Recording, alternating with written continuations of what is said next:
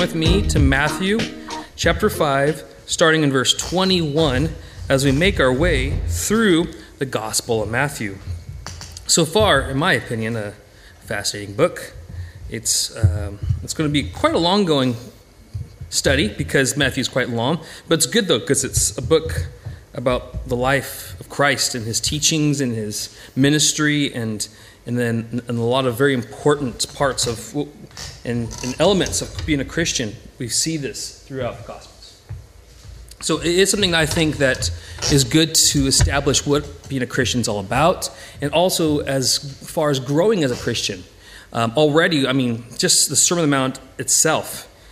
I mean, this is Christ. This is the Son of God. And he knows how to prepare a sermon. I mean, think about that. If anybody could prepare a sermon, it's the Son of God. And here he is, and so he's not going to pull punches. He's going to go right to the nitty-gritty, and he's going to do it well. And that's, I think, already what we're seeing as he's introducing elements. First of all, he's looking at people who need to be ministered to. And he's looking at them, and he's telling them, listen, you're blessed. Why? Because God's grace and God's mercy, Jesus Christ is on the scene. God loves them. I, they must feel like God's so far away from them. But it's so far from the truth. In our minds, in our fallen mentality, we can feel, you know, like God's so far and he doesn't like us and we feel guilty, we feel shameful. But Jesus is there going, listen, you brokenhearted people, you sinners, you mournful, you know, this thrashed and beat up people, God's so close to you. His kingdom is at hand and he loves you deeply and dearly. And that's how he starts. And this is what Christianity is all about. And it continues this day. It didn't end when Jesus finished teaching the Sermon on the Mount. It still is the case today. And so I love how he starts that way. He starts with just a blessing. And the blessing isn't hyperbole. It is literally the truth. It is actual and factual. He's not just, he's not just, you know, selling them a, a bag of ice, you know, to Eskimos. You know, he's he's literally meaning and saying something that is important, that is crucial, that is substantial to their lives, and it still is to this day. And then he goes on into um, um, into um, talk about salt and life. So after we've come to realize that we are truly blessed, then we need to put on the, the idea and the truth that we are salt and we are light, which means we make a difference. We do things. And uh, sometimes, though, because of various reasons, we don't produce saltiness or we don't produce light. And, th- and that's a shame because, indeed, Christ has made us different. And so for those who have called themselves and consider themselves disciples, who have decided to repent and take the road of the cross, the road of Jesus, we have the opportunity, and we, not just the opportunity, but we are salt and light. And so the more we walk with him, the closer we are to him, the more we are able to access him and his ways and his power and his kingdom, the more we will change. It has nothing to do with waking up and saying, well, gee, today I think I'm going to be a good Christian. And then you wake up the following day, gee, I think I'm going to be a poor Christian. It has nothing to do with it. He goes, you are salt and you are light. So no matter what, you are going to be illuminating Jesus Christ. You might do it poorly, and you might do it richly. But the more you follow him, the longer you follow him, ideally you should be getting saltier and brighter. And now we get to the next point where he starts talking about, of course, everybody's like tripping up, like, what, Jesus, are you talking about? They've never heard any kind of teaching or preaching like this before. You know, what about the law? Because the law is hard, and the law is difficult, and it's binding, and, and we hate the law. Because because the law condemns us, and we know that. Even Paul says that in Romans, the law condemns us. What about the law? And Jesus, you know, he sees that. In fact, Jesus might go so far as being able to look into people's minds, not just their expressions, but see their thoughts face to face, you know, because he is, after all, the Son of God. And he knows that what they're thinking and feeling. What about the law? What about the old school religion that condemns us and brings us down? He goes, I have not come to abolish it. I'm not against it. I'm not opposed to it. In fact, I'm here to complete it. I'm here to fulfill it. And that's massive because And again, with this principle, we're going to see Jesus is going to start dealing with daily life, like it says up there. Daily life. Now, how do we live? What are some real daily life practical principles and characteristics we can build as Christians? And he's going to deal with that because it's important. What good is it to just deal with the theoretical? He needs to deal with practicalities as well.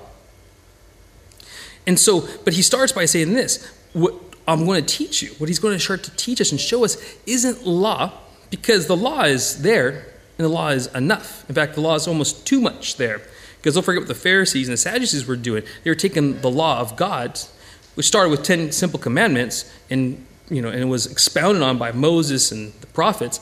When the Pharisees and Sadducees came upon the scene, they added another three hundred plus precepts to the law. So the law was out of control. So he's not teaching us more laws to live by or not to live by. He's teaching us character. So when we look at these things, let's not think about this is what I do in order to be right with God.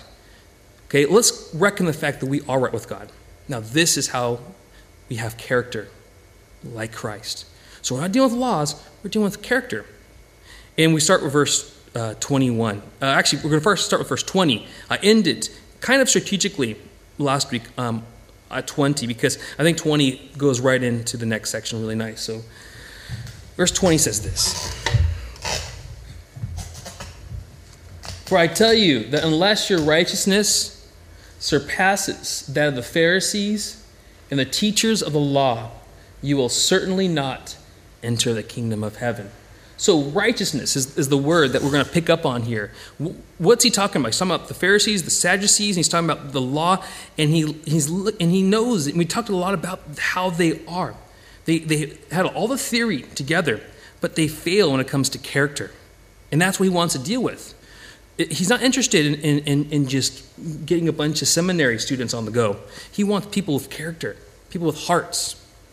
And so the righteousness is a big part of it. The, the word is um, dikaiosune in the Greek, which is a big word. This is the word. This, this is this is the principles that, that Socrates and Plato struggled with. The, have you ever heard of um, Plato's Republic, which is better called The City? These books were all about dikaiosune, all about this idea which we translate into to righteousness. I also have another um, paraphrased definition of what this could be called, and that's up there on the top. It says, what that is about a person that makes him or her really right or good.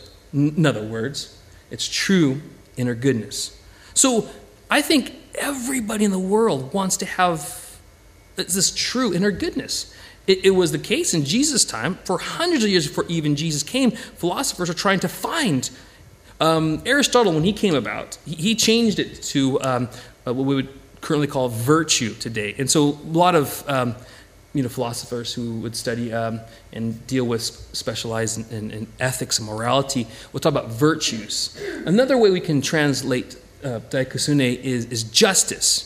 You know, so we'll talk about Plato's justice or Aristotle's virtue.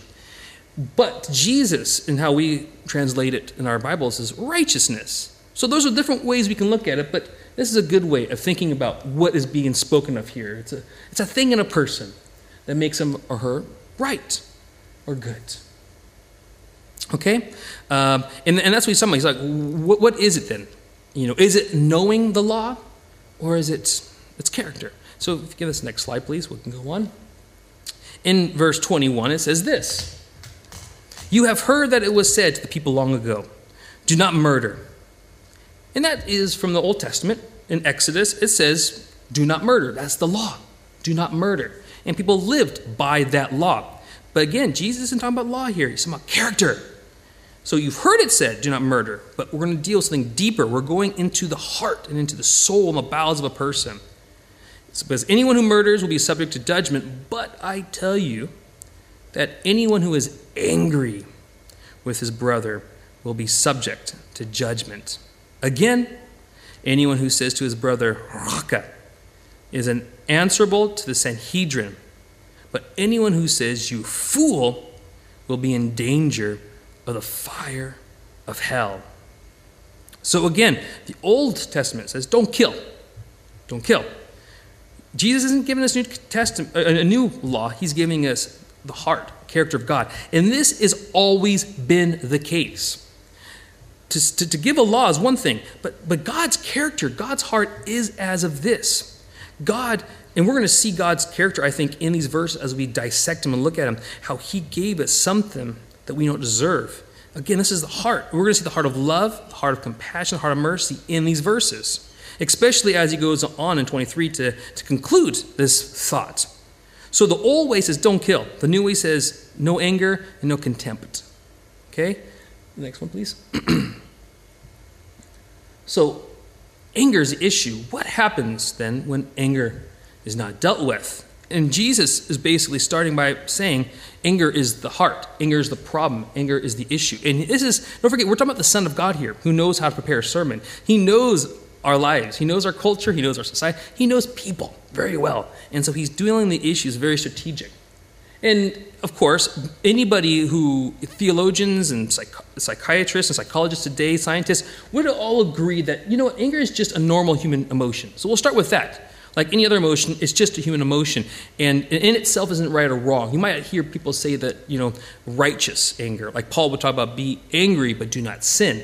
Okay? So there's the emotional side of it. However, to say righteous anger isn't also license to actually be a tyrant. That makes any sense to you? Anger is to protect. It isn't to offend. But here, I, I put a, a definition offered by um, Dallas Willard. He says it's a feeling that seizes us in our body and immediately impels us towards interfering with and possibly even harming those who have thwarted, I love that word, thwarted, it's a good D and D term, thwarted our will and interfered with our life. So there's the basic idea. It's kind of like a, a protective mechanism, if you will. And it's all about the will. Again, we, we all agree that God gave us a human will. And the problem with the will is it causes sin because of disobedience. But also, with that will, there are certain things that we want to achieve with our lives. And, with the, who, you know, and, and if something gets in the way, we get angry. And that's basically what's being said here. That emotion is the feeling that happens when something gets in the way. So here's the problem, though. Problem is that when we when, when it's not dealt with, it is very destructive and can lead to a lifelong passive-aggressive behavior. Now, um, I'm just so happy to be reading this book here called How to Really Love Your Child by Doctor Ross Campbell. And no, that's not Ross. Imagine him having a child of six, gosh, not even that, four months old and already writing a book about how to love his child. No, it's a different fella from a long time ago. Uh, but it's funny because we're dealing with anger, and he deals with anger as well. And so I think for parents, I thought maybe reading a portion of this not only applies to the scriptures, but also might be a bit helpful for for, for understanding children and uh, and whatnot. So I'm going to read that. But on the bottom here, if you look at it, um, these are some of the key terms that comes out in this passage. You know, passive-aggressive anger is an expression, or actually passive-aggressive behavior is an expression of anger. It's indirect retaliation. And examples of it are stubbornness, procrastination, forgetfulness. It comes across as being cunning, self-defeating, and even destructive. So let me read it as we think about it, because I think this informs our study really well. Because even as adults, even though this is about parents dealing with children, I think a lot of us as adults still, and he is suggested here that, that if not dealt with the, the anger, uh, he, he, he describes anger as like a, like a kettle that's boiling over. That steam needs to be released. But if it's capped and if it's suppressed, this is what's birthed passive-aggressive behavior. It needs to get out somehow, so it comes out kind of passively, but yet aggressively. Um, and that's the problem. So I think, a, and if it is a lifelong habit that can be built and that can be created, we all need to learn from this, not just how we parent our children and how children deal with anger, but also we as adults, how we deal with our anger, because we all deal with it. Why we know? Why, why do I know we deal with it? Because, again, anger is a normal human emotion. Okay, so we all have to deal with it. It's how you deal with it was the issue. So this is what he starts with by saying, why is this so destructive, this passive-aggressive behavior? Because as pointed out, the anger eventually must come out some way. If suppressed too much, the anger will come out as passive-aggressive behavior. Uh, passive-aggressive behavior is basically unconscious. So a lot of times people don't even know they're doing it. It just kind of comes out subtly. Um, and it's all about anti-authority.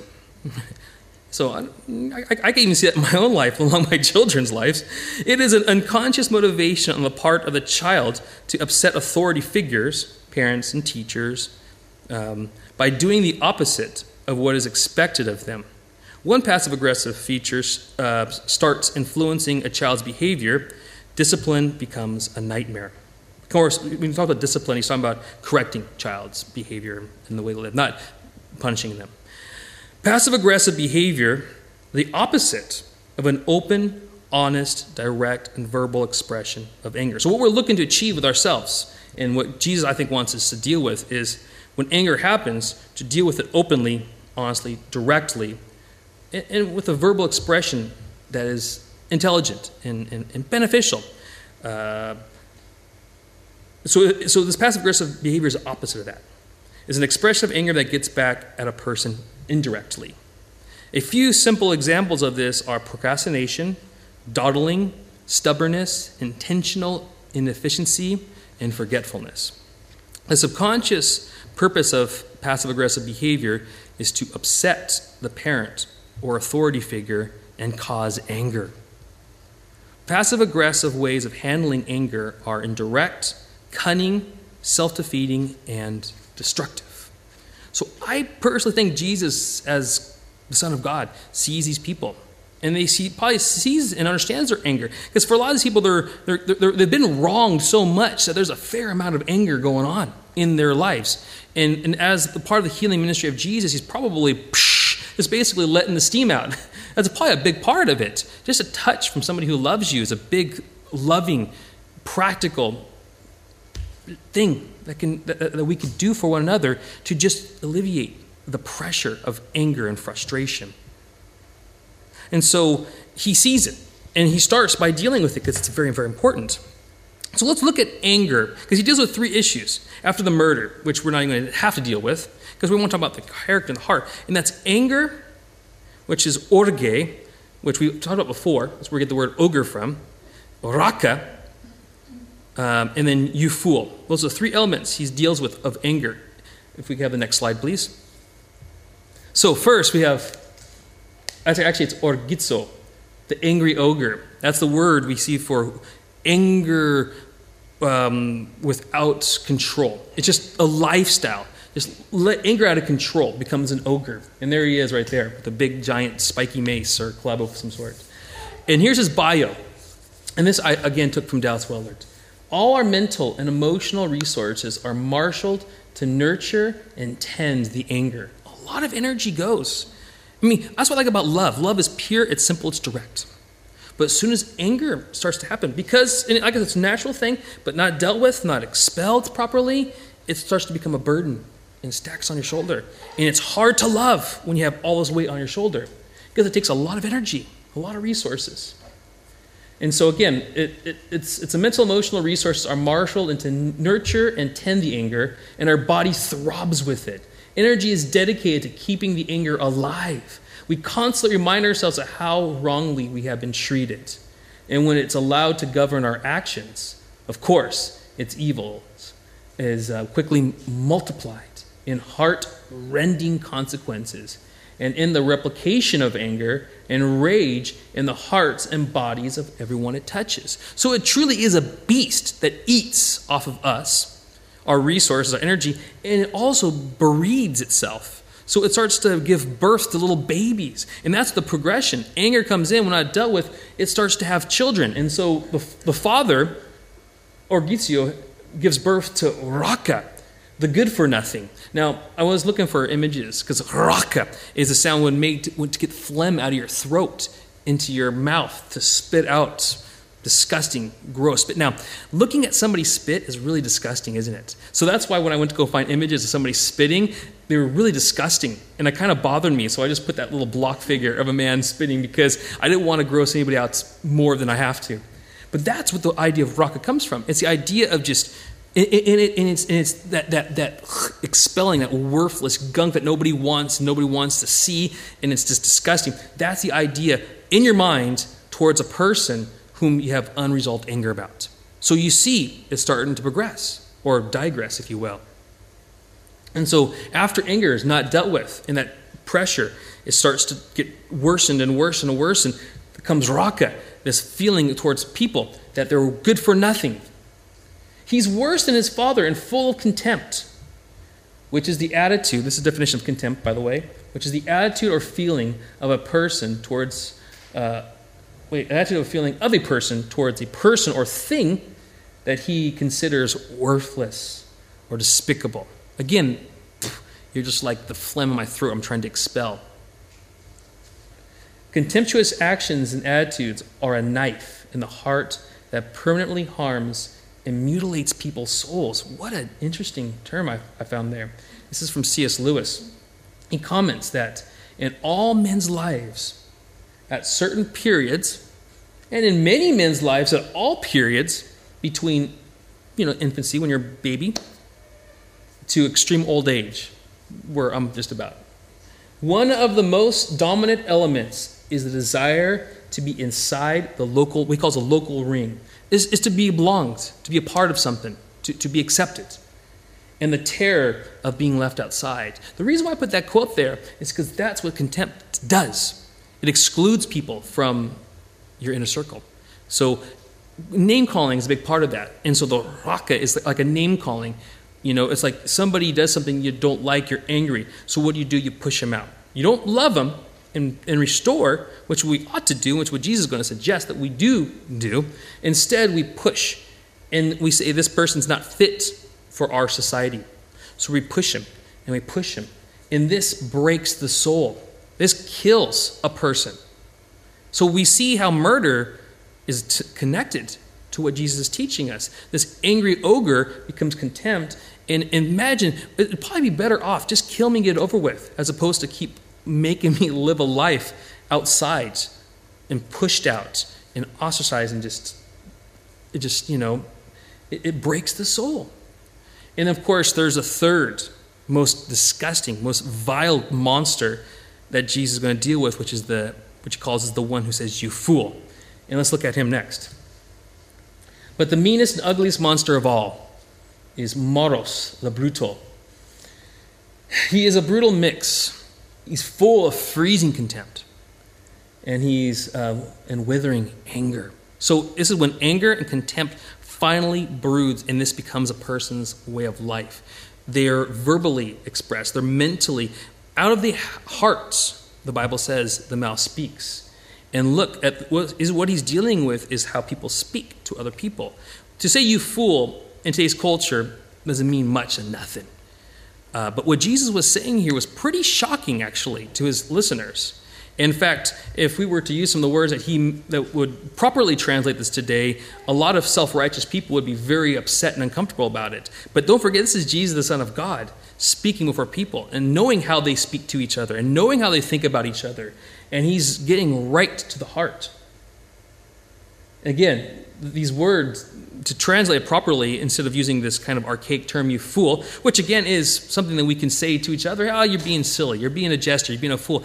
It's, I mean, I've, one time legalistically, some lady in our church when I was a kid said, you know, the Bible says if you say "you fool" to somebody, you'll be, you'll, you're going to hell. Ah! I was tortured by it. Why? Because she was totally misinterpreted the scriptures.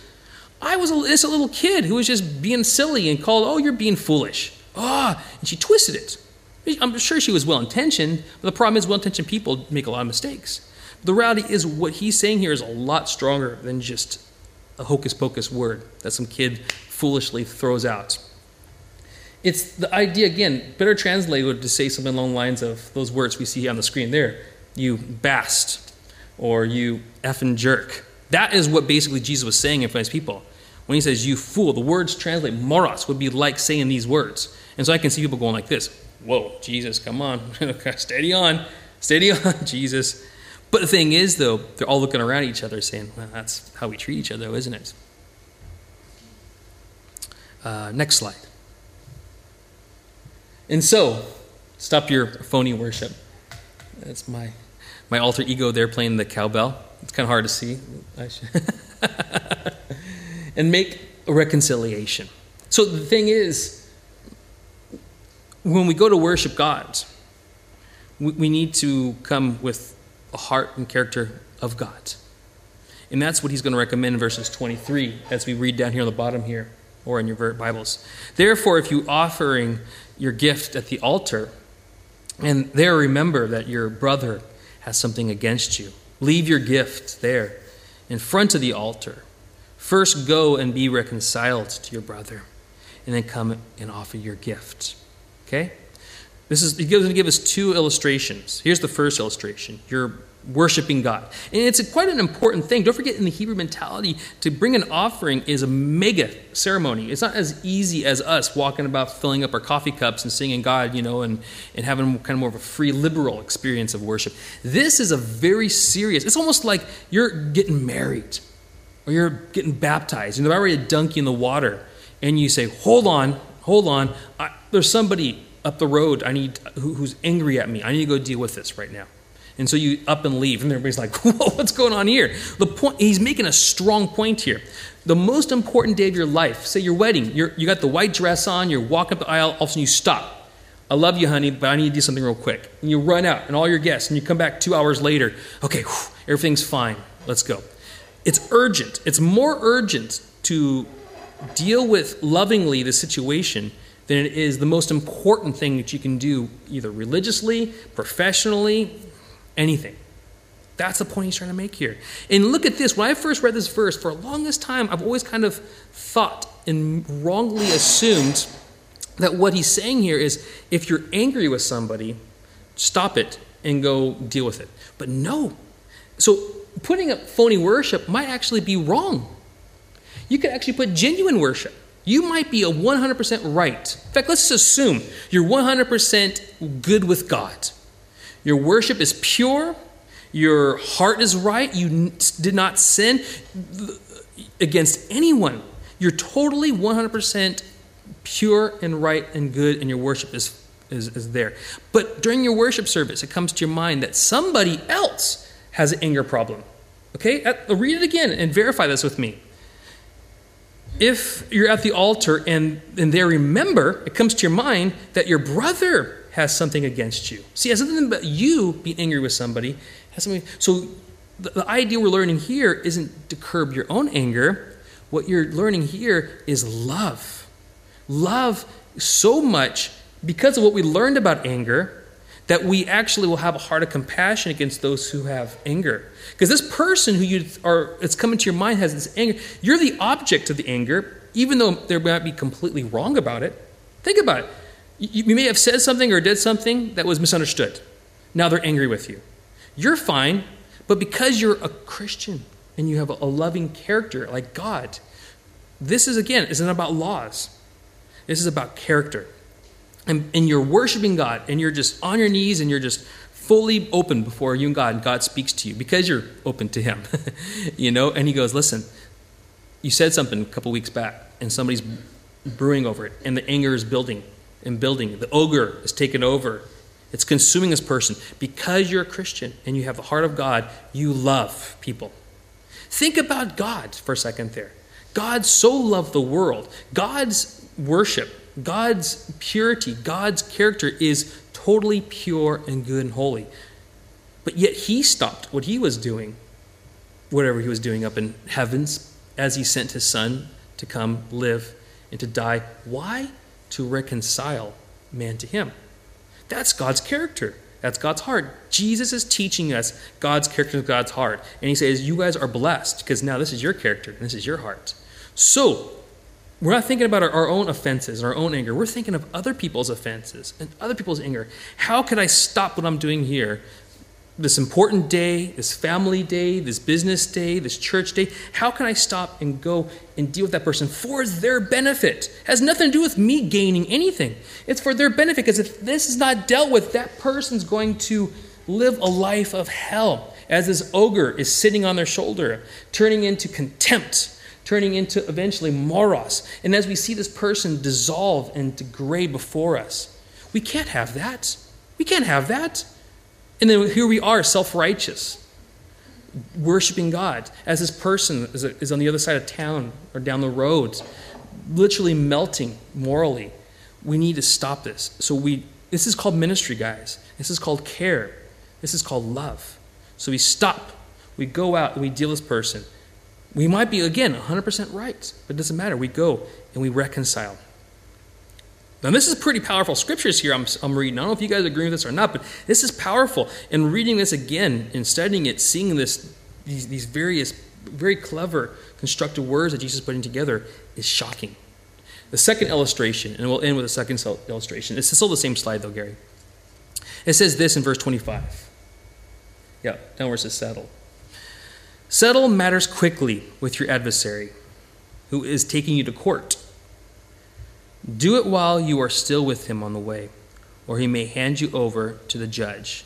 And the judge may hand you over to the officer, and you will be thrown into prison.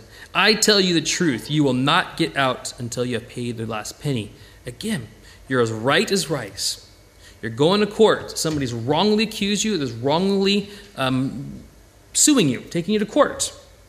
But he says this, you might be right, and you might be confident about being right, but there's a chance that as you sit before court, the evidence will pop against you, and you'll be locked away or have to pay a fine, as we see here. What is wiser, what is better, what is even more loving in God's character is to try to reconcile outside of court. Now here, he's not, again, he's not making a law. He's not saying we shouldn't go to court because it might be necessary. But what he's saying here is this, can you not work it out? And also walk with your adversary. The idea of walking with your adversary is, is, is trying to come and stand in his shoes and see things from his perspective. Reconcile. Why? Because it's a whole lot better to reconcile outside of court than it is to go to court as enemies, to fight it out, and to have the risk of losing. He's not saying necessarily that we might lose, but he says it's a chance that you may be handed over to the judge and, and lose. And they have to either spend time in jail or pay a huge fine. Again, it's wisdom. And it's also God's heart. God's heart is that we reconcile not only with our brothers and sisters in Christ and our family members and our friends, but it's God's heart that we make friends. We make peace with our adversary. Another word for adversary is our enemies. Just again, like God did with us. Once again, the Bible is very clear when it says that when we were enemies of God, then he reconciled us. Then he sent his son to die on the cross for our place. So our brothers, our families, and even with our enemies, we need to show love. Why? Again, they need ministered to. This person who's our adversary, our enemy, has anger stacked upon their shoulder. They have this beast that's crushing their soul. We are ministers. We are different. We are disciples of Christ. We put on the heart and the character of God because we are blessed to know God. We are blessed to be a part of the kingdom of God. We're blessed. We see things a bit differently now. We walk away, we walk away that's a lot different.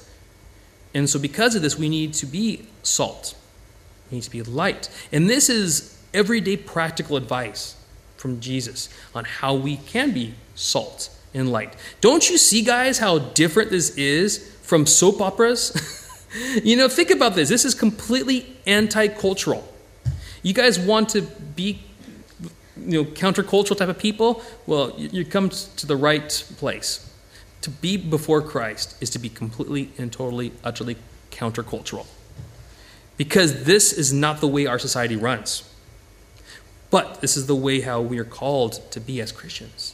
And we can be that way. We have the power to be that way. We have the freedom. And also, don't you guys, just by thinking about this, feel a bit relieved? Just to think, how pure, how lovely, how direct, how innocent, how honest is love? All this other stuff is just stressful.